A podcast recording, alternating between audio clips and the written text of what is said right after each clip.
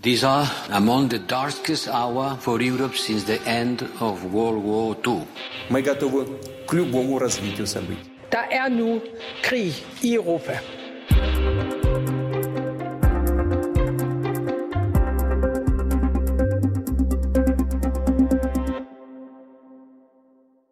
Ukraine ved at vinde krigen? Ja, lyder det fra dagens gæst, der lige er vendt hjem fra Ukraine, hvor han har kæmpet som frivillig i Fremmedlegionen. Du lytter til Krig i Europa, hvor vi i dag skal helt tæt på kampene i Ukraine. Vi skal høre, hvad danske Jens Skovgaard oplevede ved frontlinjen. Vi skal have en update direkte fra Ukraine, og så skal vi se nærmere på, om Putin har opgivet at indtage hele Ukraine, eller om han bare har noget tilbage i ærmet.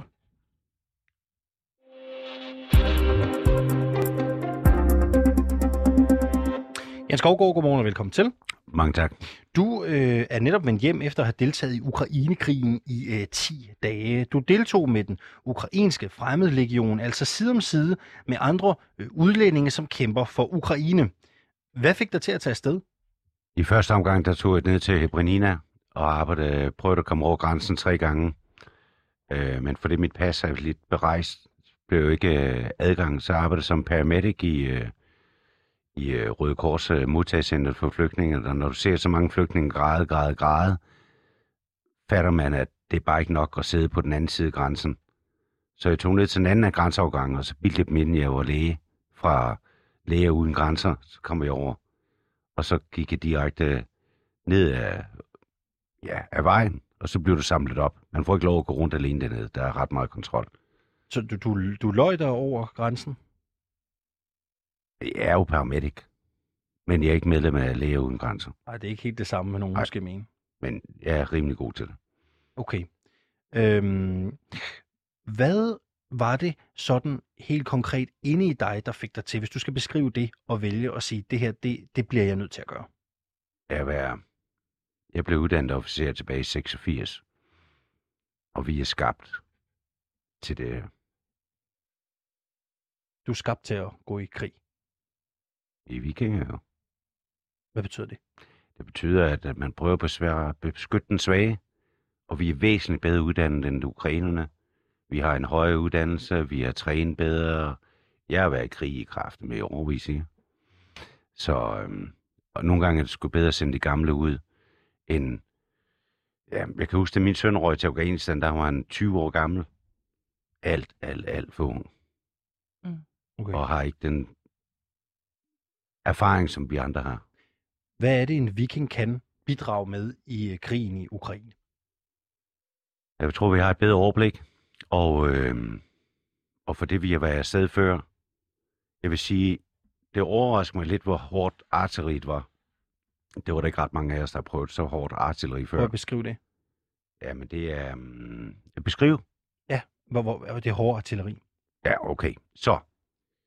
Vi kommer fra Kiev op til skoven, og vi skal gennem skoven langs frontlinjen, som beskytter Kievs indgangslinje, som er en sådan jernbanevej. Og vi troede, vi skulle gå to kilometer, men der blev så til seks, fordi at lastbilen kunne ikke komme tættere på med os. Så øhm, vi er 35. Vi var 25 til at starte med, som var screenet, alle med kamperfaring.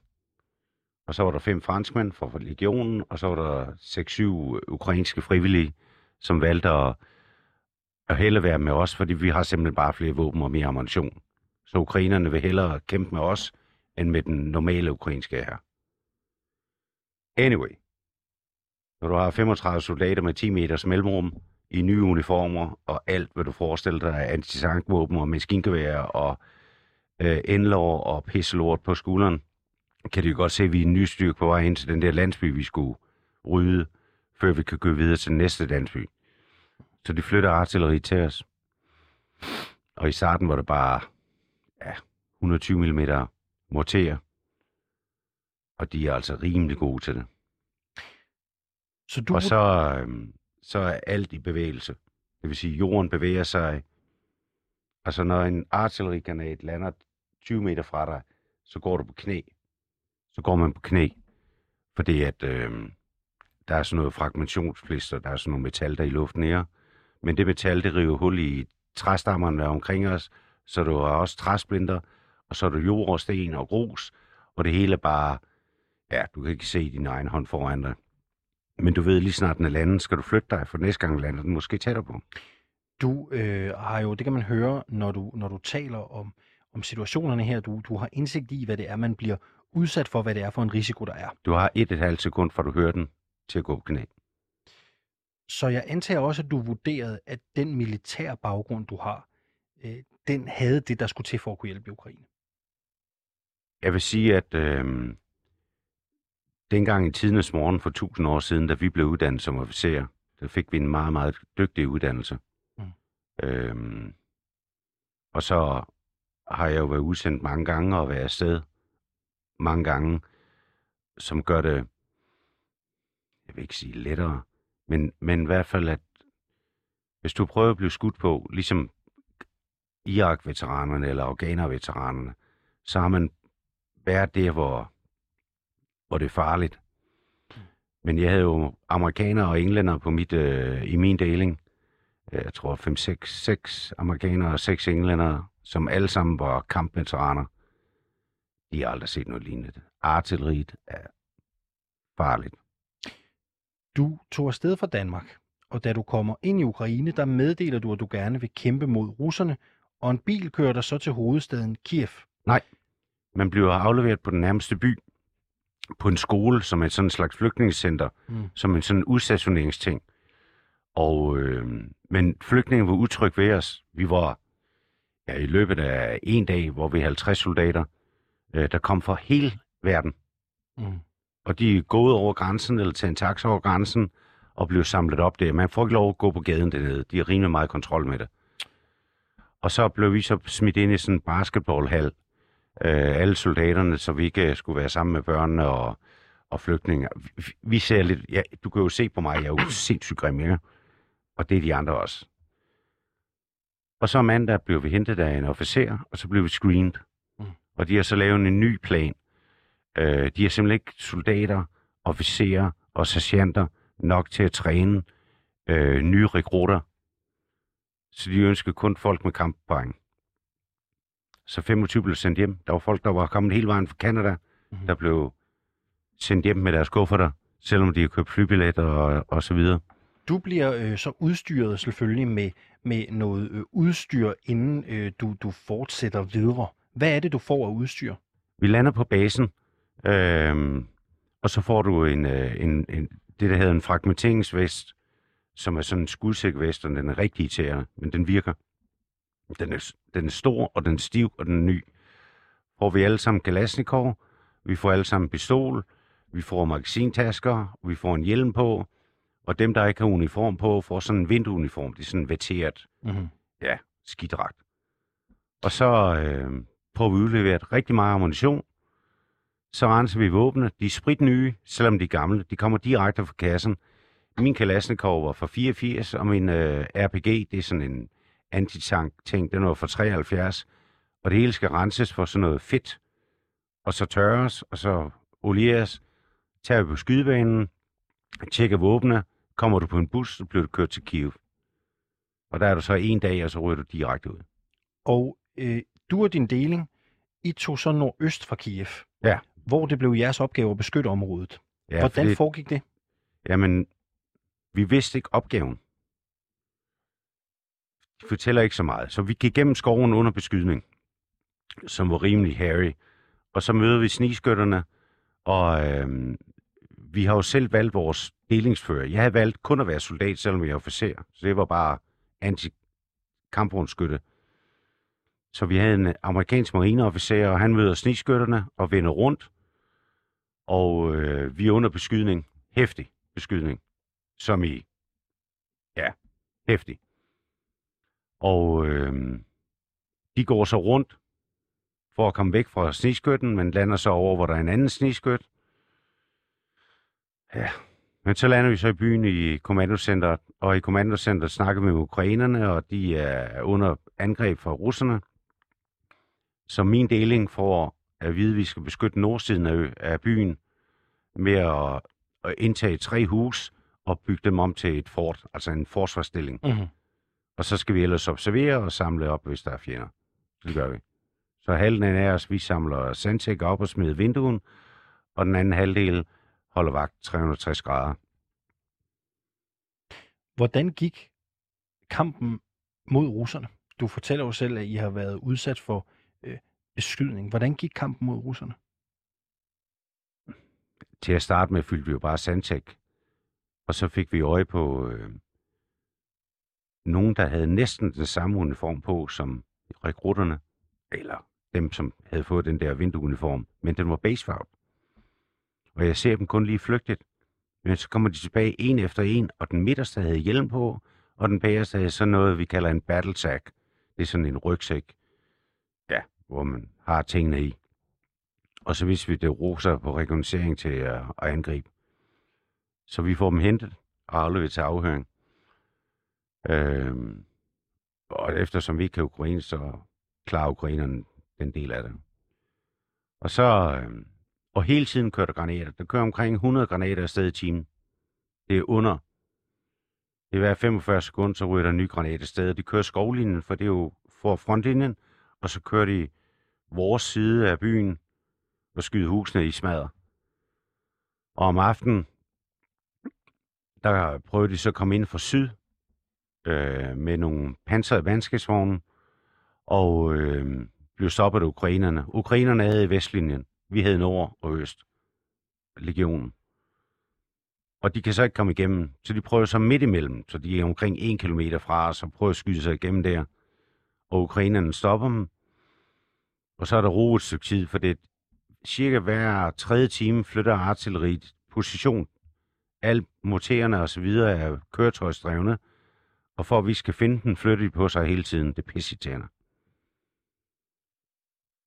Anyway, for at samle en hel masse ukrainske styrker og tage ind over grænsen og nedkæmpe de der pansrede mandskabsvogne, og de der 60 russere, og de er bare børn, mand. Hvad sagde, undskyld, hvad sagde du der?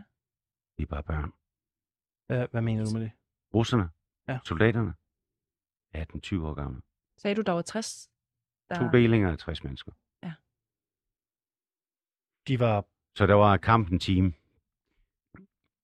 og så var russerne væk. altså Når døde. du siger, at de Ingen fanger. De blev skudt. Jamen, det var krig jo for fanden. Ja, ja.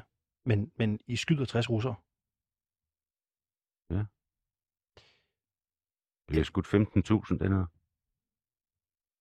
Har du skudt nogen? Det gider jeg slet ikke svare på. Okay, det er fint. Vi kommer så videre ud af området og ser en kampvogn, der er beskyttet af 30 infanteri, og det er sådan en T-72, og den er en rigtig hæftig sasen. Så nogen tager det over til, og der er den der 20-årige knægt, ukraineren her, han rammer perfekt med noget, der hedder en Enlor, det er sådan 84 mm anti-tank, og han skyder toppen af af kampvognen af, og vi smider håndgranater ned i den, og det er infanteri, der skal beskytte den, forsvinder. Og så bliver det rigtig sur på os. Hvad sker der så? Ja, så kører de øh, raketter ind. Så de har sådan en, øh, de har sådan en ting, der er på en lastvogn, der har 24 raketter i. Og det jo ødelægger cirka et område på 50 gange 50 meter på et minut, 24 missiler, som i pulver. Og så flytter de indstillingen en halv millimeter, så tager de den næste, så de rytter lige 4,5 km frontlinje med de der raketter der om morgenen. Ja. Og ambulancerne fra det koreanske øh, sygehus nede i Kiev, de kørte bare døgndrift og samlede ukrainske soldater op, og, eller hvad de nu kunne samle på dem, smed dem sydpå til hospitalerne. Ja, det var lidt vildt. Du siger i det her interview, at øh, de russiske soldater næsten er, du beskriver dem som børn. De er, Hvis du er 18-20 år gammel, er du 18-20 et år barn gammel. i forhold til mig. Ja. Og de ved slet ikke, hvad de laver der. og du fortæller også, at, at, at I, får, I får elimineret 60 stykker af dem. Du tror jo, at Ukraine er ved at vinde krigen. Jamen, det er vi. Hvorfor? Vi kan jo flytte dem jo. Landsby for landsby i nordøst. Og i øjeblikket er vi ved at omgå dem på vestsiden. Hvis den lykkes den manøvre, som er en svær manøvre, og han ikke bruger e-våben og gas, så tror jeg inden for de næste dage, der er vi 40.000 russer til, til fange. I øjeblikket er tallene, at op i hjørnet i Belarus, der er vi 15.000 russer døde, der bare ligger i stakke. De kan ikke engang begrave dem, så mange er der. Og tabstallene i såret er cirka 40.000. Så de startede 130 og har mistet 55.000. Så vi er næsten halvvejs. Jens Skovgaard, du er netop vendt hjem efter at have kæmpet øh, med den ukrainske fremmede legion i Ukraine. Tak fordi du ville fortælle din øh, historie her øh, til morgen. Og god morgen øh, til dig.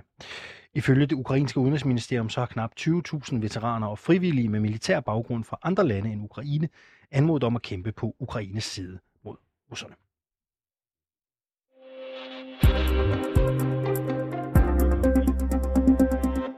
At vi hører her Jan Skovgaard fortælle om hans oplevelser på jorden i Ukraine, hvor han kæmpede nordøst for hovedstaden Kiev, og han siger, at han tror, at Ukraine er ved at vinde krigen. Og der er der også flere forlydende om, at det går skidt for de russiske tropper i Ukraine, og at de er på tilbagetog flere steder, blandt andet omkring hovedstaden.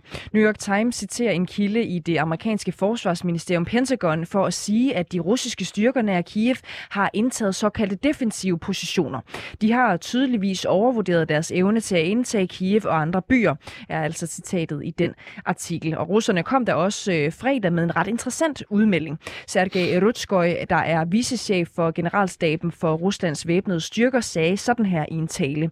Den ukrainske hærs kampstyrke er blevet mindsket markant, hvilket gør det muligt at fokusere på vores øh, kerneindsats på at opnå hovedmålet, nemlig befrielsen af Donbass.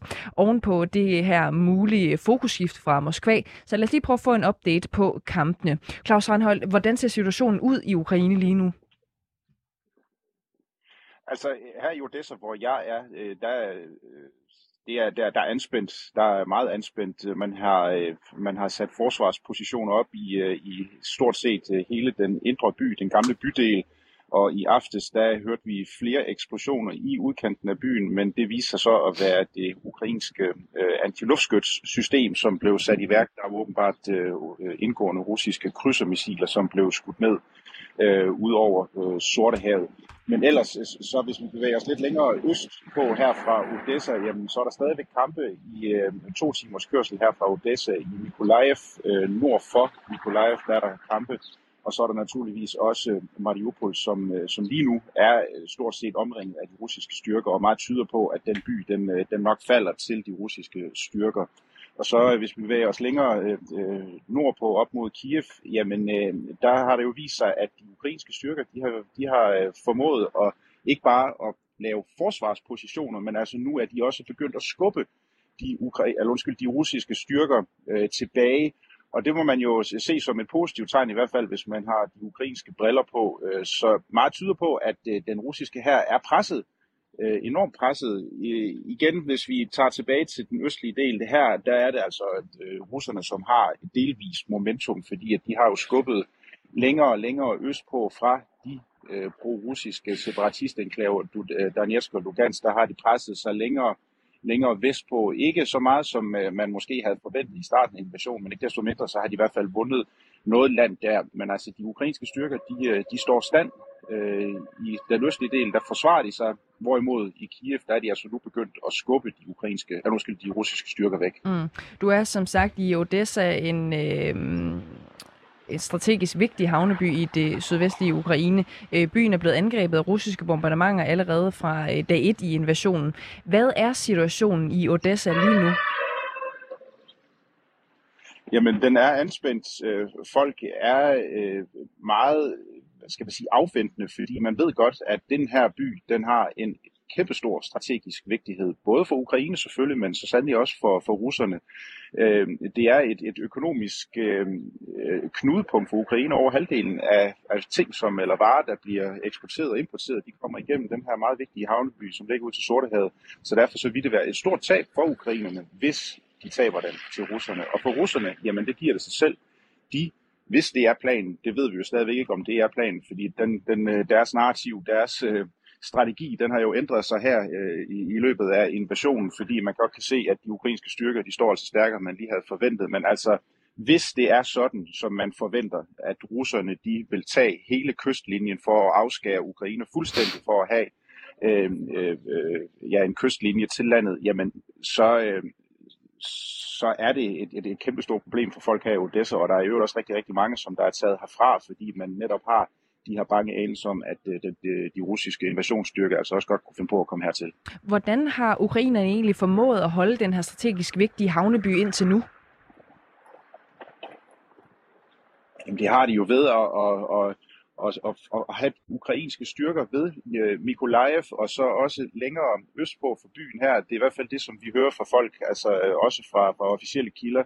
Øh, man mener simpelthen, at øh, de ukrainske forsvarsstyrker har været gode til at holde russerne væk herfra, øh, og det er jo derfor, det ikke er gået så hurtigt, som russerne i, i, i invasionsbegyndelse egentlig havde regnet med der var devisen jo, at øh, vi skal bare lige øh, til Ukraine, og så skal vi øh, befri den ukrainske befolkning. Det kommer ikke til at tage særlig lang tid.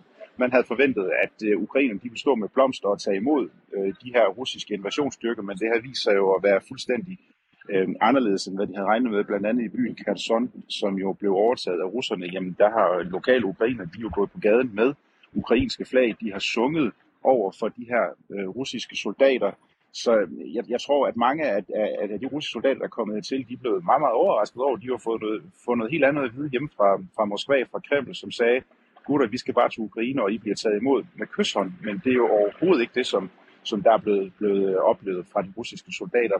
Så igen, den ukrainske her har simpelthen formået at holde de russiske invasionsstyrker sådan stangen i hvert fald væk her fra, fra Odessa, men stadigvæk, man forventer, og man er bange for, at de stadigvæk godt kan finde på at komme her til Odessa mm. også.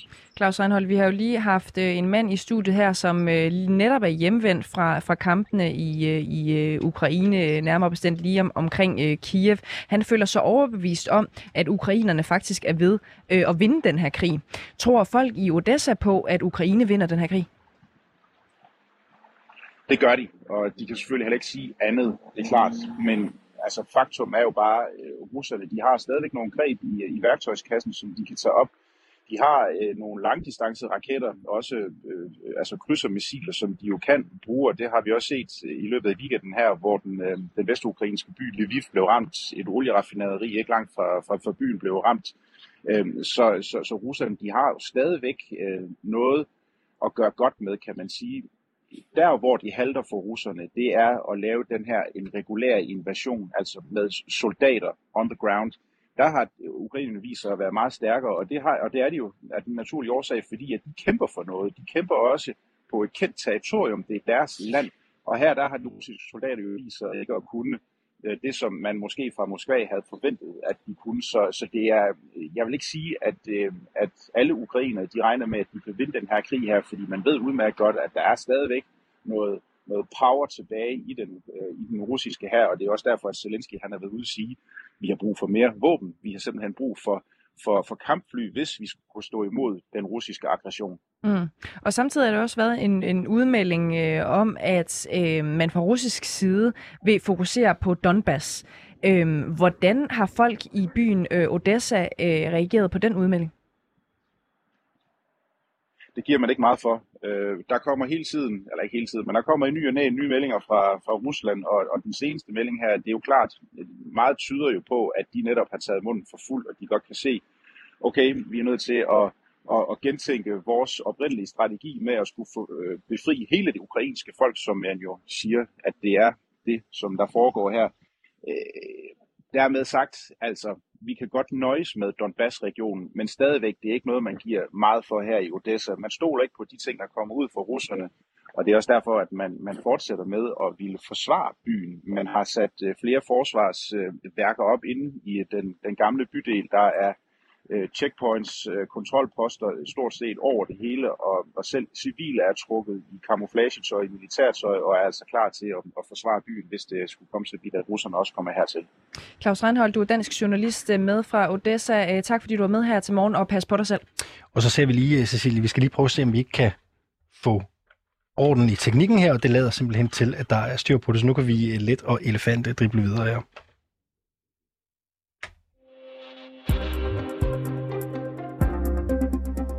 og lad os lige her til sidst gå lidt dybere ned i det her med, om Rusland, en militær stormagt, måske er ved at opgive og kunne indtage hele Ukraine. Lars Bangert øh, Struve, godmorgen og velkommen til dig. Godmorgen. Du er generalsekretær i Atlant-sammenslutningen. Hvad tænker du egentlig? Har Putin opgivet at indtage hele Ukraine? Ja, det tror jeg. Øh, generelt set står russerne jo som taberne, ligegyldigt om de besætter dele af Ukraine eller ej, men, men, men, men man bliver nødt til at tænke om det her. Det kan ikke lade sig gøre.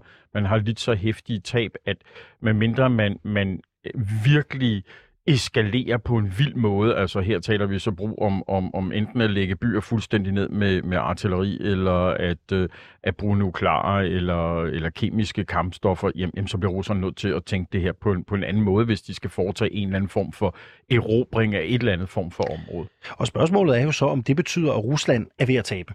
Ja, det er de. Øh, øh, og, og de taber på den måde, at på slagmarken kan de ikke få det, de ville, og politisk kan de slet ikke få det, de ville, og er nu i, i stigende grad isoleret i den internationale verden. Så de vinder kun begrænset i selve krigen? Ja.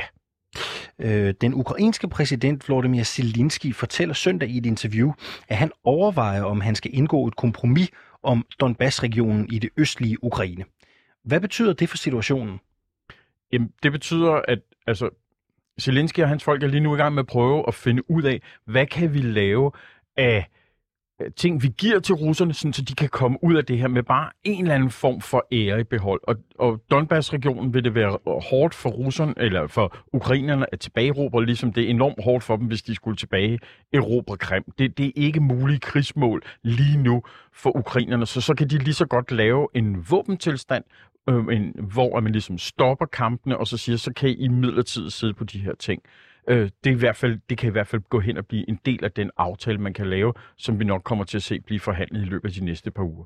Har Putin, øh, har Putin noget i ærmet, som kan ændre situationen og sætte gang i den russiske offensiv igen? Jeg tror, det er svært. Altså, russerne har selvfølgelig stadigvæk styrker, de kan flytte fra andre militærdistrikter og ind i Ukraine. Det tager tid, og spørgsmålet er, hvor, hvor stor en lyst de her russiske styrker har det. Men vi kan jo se, at det kræver mange, mange mand. Altså det, det bliver jo kræver, at de sendte 100-150.000 mand ekstra ind i det her. Øh, og, og markant sendte mange flere fly ind i det, så de kan erobre luftrummet. Og det vil være så voldsom en operation, at man skal virkelig overveje, at man har lyst til det i Rusland, som allerede nu er presset. Og er Putin villig til det? Jeg tror, at, at det kan godt, godt være, at Putin er villig til det, men det kan altså også godt være, at vi måske skal begynde at kigge lidt på det her i nogle brækker. Ikke? Altså, at det russiske forsvar egentlig klar til det her, det føler jeg mig ikke sikker på. Øh, de er blevet ydmyget her, og, og bare kaste flere mand ind, det er jeg ikke sikker på, at de har lyst til. Fordi hvad, hvad bliver endgamet i det her? Bliver det bare Men flere døde siger, russere? at Putin øh, potentielt godt kan være klar til det, øhm, hvad har det russiske forsvar så skulle sige i virkeligheden, hvis, hvis Putin vil være villig til at tage den risiko? Har de noget at sige? Det er jo der, hvor at, at vi kan blive usikre på, hvem, hvem har egentlig magten i, i, i, i Kreml? Altså, hvem er der, der bestemmer det her? Lige nu ser det ud som om, at det er en meget lille kreds af mennesker, der i virkeligheden har bestemt invasionen, og som kører de her operationer. Øhm, og, og det kan altså meget vel være, at den russiske forsvarsminister, chef for generalstaben, måske ikke er dem, der har den største lyst til, at man skal kaste flere ind, men ligesom bliver tvunget til det i det her game, der kører lige nu i Moskva.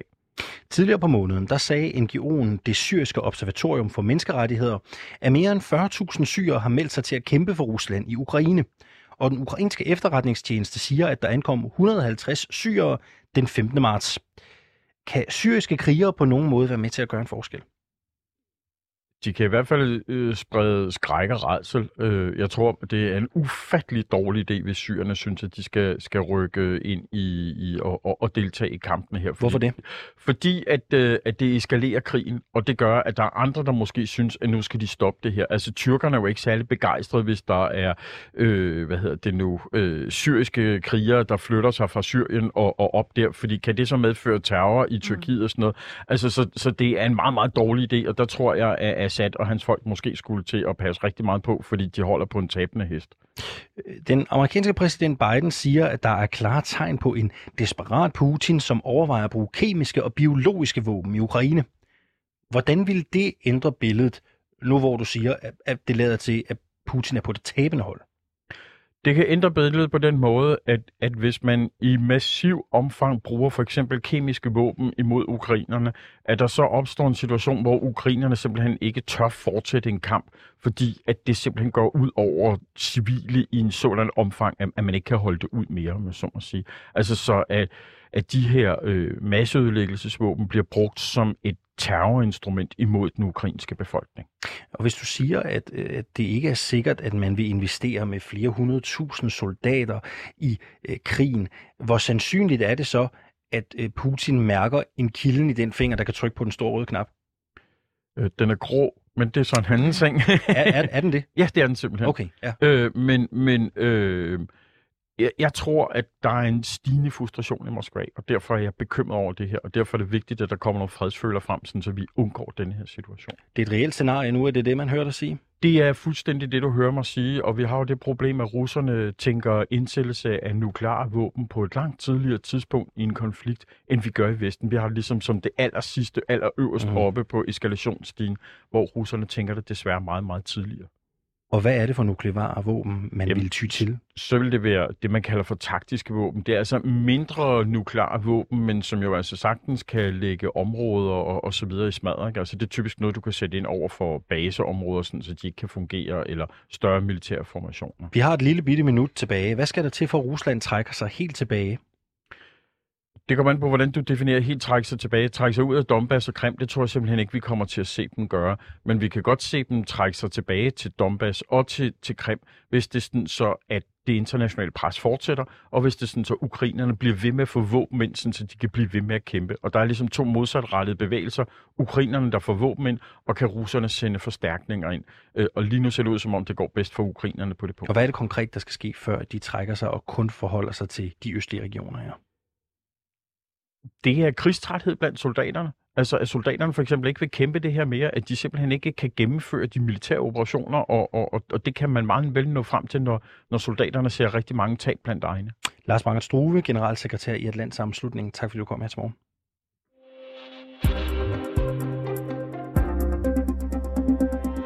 Har lyttet til Krig i Europa. Redaktionen bag dagens program er Sofie Ørts, Oliver Bernsen, Kevin Tekir og redaktør Christine Randa. Mit navn det er Cecilie Lange. Og jeg hedder Alexander Vils Lorentzen. Og husk, du kan hente alle afsnit af Krig i Europa, der hvor du henter din podcast, eller i 24-7-appen. Du kan selvfølgelig også høre det på vores hjemmeside.